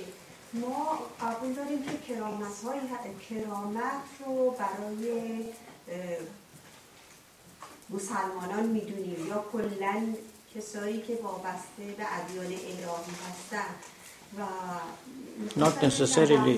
معجزات رو برای اینکه اونها هم میگیم مثلا توی دین هندو یا جوکی ها یا کسایی که همچین کارهایی می‌کنن اینها رو صنعت می‌دونیم من می‌خوام ببینم مگه اونها من اینو می‌پرسم. اگر که کسانی که با توجه به این که واقعا به توحید معتقدن و کرام نیروهای نفسانی اونها کرامت هست مگه اونهایی که دین های اعتقاد به دین های الهی ندارن ولی همین کارها رو انجام میدن. ما اینو کرامت نمی‌دونیم و میگیم سنته اونها هم با نیروهای نفسانی خودشون این کار رو می‌کنن دیگه. بله حالا شما چرا میگید اونا صنعته؟ من نمی‌دونم. و بله حالا مسئله نامگذاری نیست. ببینید مطلب اینه دیگه که کسی یک کاری می‌کنه که به حسب ظاهر خارق عادت است. این کلمه خارق عادت. کلمه خوبیه همه متکلمان ما هم همین رو یعنی اون جاده ای که عادت داره حوادث عادتا چنان رخ می‌دهند اون رو مثل یه رشته پاره می‌کنه خرق عادت می‌کنه و به طریق دیگری موجب پدید آمدن حادثه میشه. فیلمسل بیماری رو شفا میده. بیماری که همه داروها و همه طبیبان از بهبود او عاجز مانده ولی اون شخص میاد او رو شفا میبخشه. بله این شخص می‌تونه هر کسی باشه. این نیرو به هر طریقی قابل تحصیله. شما می‌تونید یک موحد باشید می‌تونید غیر موحد باشید. فقط یه چگونگی هایی است که در روح آدمی باید پیدا بشه. ممکنه شما به طریق عبادت راحتتر سریعتر اون چگونگی اون سرمایه اون همت روحی رو پیدا کنید. دیگران هم به شیوه دیگری. اگر دیده باشید عموما برای تقویت این نیروهای روحی افراد معمولا خلوت نشینی می‌کردن کمخاری می‌کردن کمخوابی. اتفاقا شیوه هاشون همه مشابه هم دیگه بوده برای اینکه به اصطلاح از این تفرق خلاص پیدا بشه که نیروهاشون رو منشعب کنن متفرق کنن به جوانب مختلف. همه رو در اختیار بگیرن و یک جا جمع کنن تمرکز پیدا کنن. این می‌تونه راحت حادثه آفرین باشه. فرقم نمی‌کنه مسلمان نامسلمان. ما این کرامات رو از همه اقوام دیده ایم. در بودایی ها بوده است در غیر آنها بوده. هیچ فرقی نمی‌کنه. در مسلمان ها هم بوده. ولی اینا همه منوط به نیروهای نفسانی بله دیگه دقیقا. بله همون دیگه. به همین دلیل یک حادثه طبیعی است. من همه حرفم این بود. منتها یک حادثه طبیعی نادر. یعنی جهان بر مدار اونها نمیگرده. اما می‌تواند که در این جهان رخ بدهد مثل خیلی چیزهای دیگه که تو این جهان نادره دیگه. حالا حکما هم خیلی بحثشو کردن. حالا من نمی‌خوام اون رو مثلا ابن خلدون یه بحثی داره که چرا طلا کمه. و خب اینا معتقد بودن لابد اصلا این اراده خداوند بوده که طلا کم بشه که بتونه پول بشه و مردم ازش پول بسازن بعد جوامع اداره بشه و امثال اینا و امثال اینها. و مثل آهن زیاد نیست مثل مس زیاد نیست. ارواح هم همینطورن. اتفاقا همین هم در بعضی از نوشته ها هست که بعضی ها مثل طلا میمونن بعضی ها مثل نقره میمونن بعضی ها مثل مفرق و آهن و حلبی و اینا میمونن. در حال همه طلاها اینجا جمع شدن البته.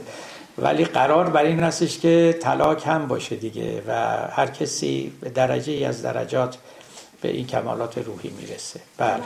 من پرسیدم برای که توی از مقامس های تبا تبایی یک از استادانی که درس ایشون رو تفسیر کرد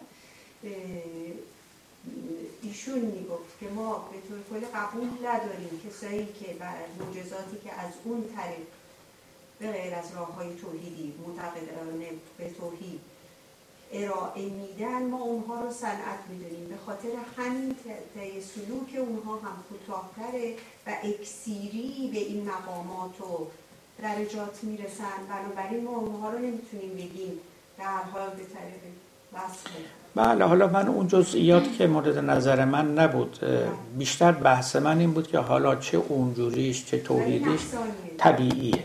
بله بحث من بیشتر این بود. بله بفرمایید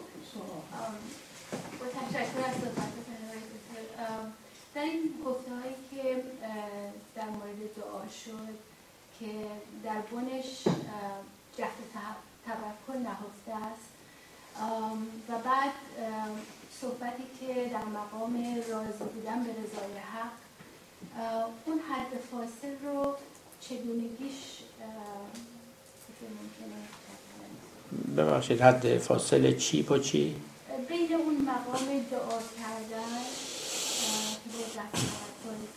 منظور و اون مقام بودن به رضای حق. بله. ببینید اینا هر کدومش با همون نیازهای آدمی بستگی داره. چند تا بحث اینجا هست. یه بحثی که غزالی مطرح کرده که این مسئله دعا و غیره رو و بعد رضایت به رضای حق. و بحث قضا و قدر. اونجا میگه که نه دعا کردنم خداوند راضی از دعا کردن.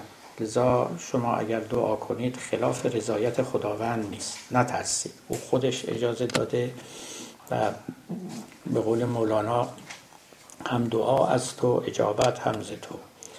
دعا رو تو آغاز می‌کنی دعا رو تو یاد ما دادی. اجابتش هم با توست. ایمنی از تو محابت هم ز تو. این یکی. اما نکته دوم که باز در کلمات مولانا هست و دیگران هم البته گفتن اینه که شخص عارف به جایی می‌رسه که دیگه دعا نمی‌کنه. برای اینکه به همون همون جایی که قبلا اشاره کردم به جایی که در واقع خواستی نداره. ماها خب خواسته هایی داریم دیگه. ماها وجودمون و خواسته هامون منحل در اراده و خواست خداوند نیست. برای خودمون احوایی داریم امیالی داریم و دلمون می‌خواد اینا هم برآورده بشه. دعا می‌کنیم که خوبم هست. زندگی همینجورا میگرده. از همه آدمیان نمیشه خواست که به یه درجه برسن که بگن که ما هیچ نخواهیم. به قول سعدی گفت به درویشی گفتن که دلت چه خواهد؟ گفت اون که دلم هیچ نخواهد. خب این این هم خودش یه مرتبه است یه منزلتی است. به قول مولانا گفت من گروهی می‌شناسم زولیا که زبانشان بسته باشد از دعا. از قضا که هست رام اون کرام جستن دفع قضاشون شد حرام. در قضا ذوقی همی بینند خاص کفرشان آید طلب کردن خلاص. حسن زنی بر دل ایشان گشود که نپوشند از غمی جامعه کبود میگه اونا خودشون رو تسلیم قضای الهی کردن. و هیچ چیزی خلاف قضای الهی رو نمی‌خوان. بنابراین دعا هم نمی‌کنن. برای اینکه در دعا نوعی استقلال یا نوعی چلنج با خواست خداوند می‌بینن. اینا به مراتب روحی سفر روحی آدمی بستگی داره که تا کجا رسیده باشه. من یک سخنرانی داشتم تحت عنوان راز دعا که منتشر هم شده. اونجا خیلی بیشتر در این باب سخن گفتم و یکی از نکاتی که اشاره کردم همین بود که قرض از دعا کردن اتفاقا این است که ما از مرحله دعا بگذریم. یعنی این خودش یک نکته است که همیشه آدمی در این مرحله باقی نماند. گرچه اگرم بماند بد نیست یعنی ناپسند نیست. اما پسندیده تر آن است که شما ارتفاع و ارتقاء پیدا بکنید و روحتون چنان تمرین بکنه و نظمی پیدا بکنه که در سطح دیگری با خداوند تماس بگیرید یا زیر زل ولایت او باشید. همش خوبه و بستگی به درجات آدمیان داره.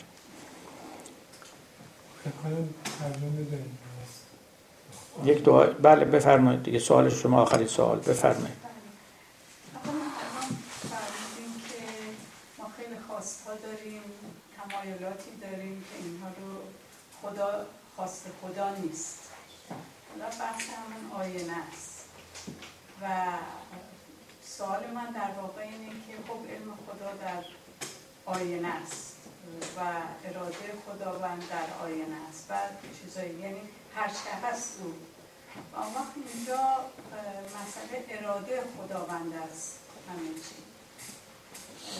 دوباره نقش ببینید من جبر عاشقانه رو کاملا حس یعنی تصویر رو می‌تونم ببینم. هرچی از اوست خواست اوست و رضا به خواست او. ولی بحث اختیار و جبر اینجا بله دیگه حالا اختیار جبر رو که در این مثلا دقیقه 90 شما نمی‌خواید ما حل کنیم. اجازه بدید یه وقت دیگری انشالله. حالا بد نیست. من اتفاقا جبر ماتریالیستی رو که اونم جزو مسائل جهان مدرن ماست این رو هم انشالله مطرح خواهم کرد.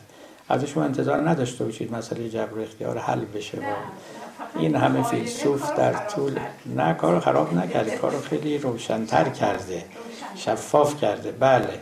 هر جوری بگید شما به همین جاها می‌رسید. فقط بیان وقتی شفافتر بشه البته آدم مسئله رو هم راحتتر و روشنتر می‌بینه.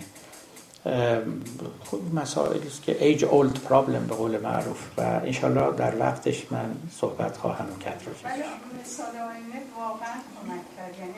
مثال از من هم نیست. بزرگان گفتن ما هم تأسی کردیم. بله. با اجازه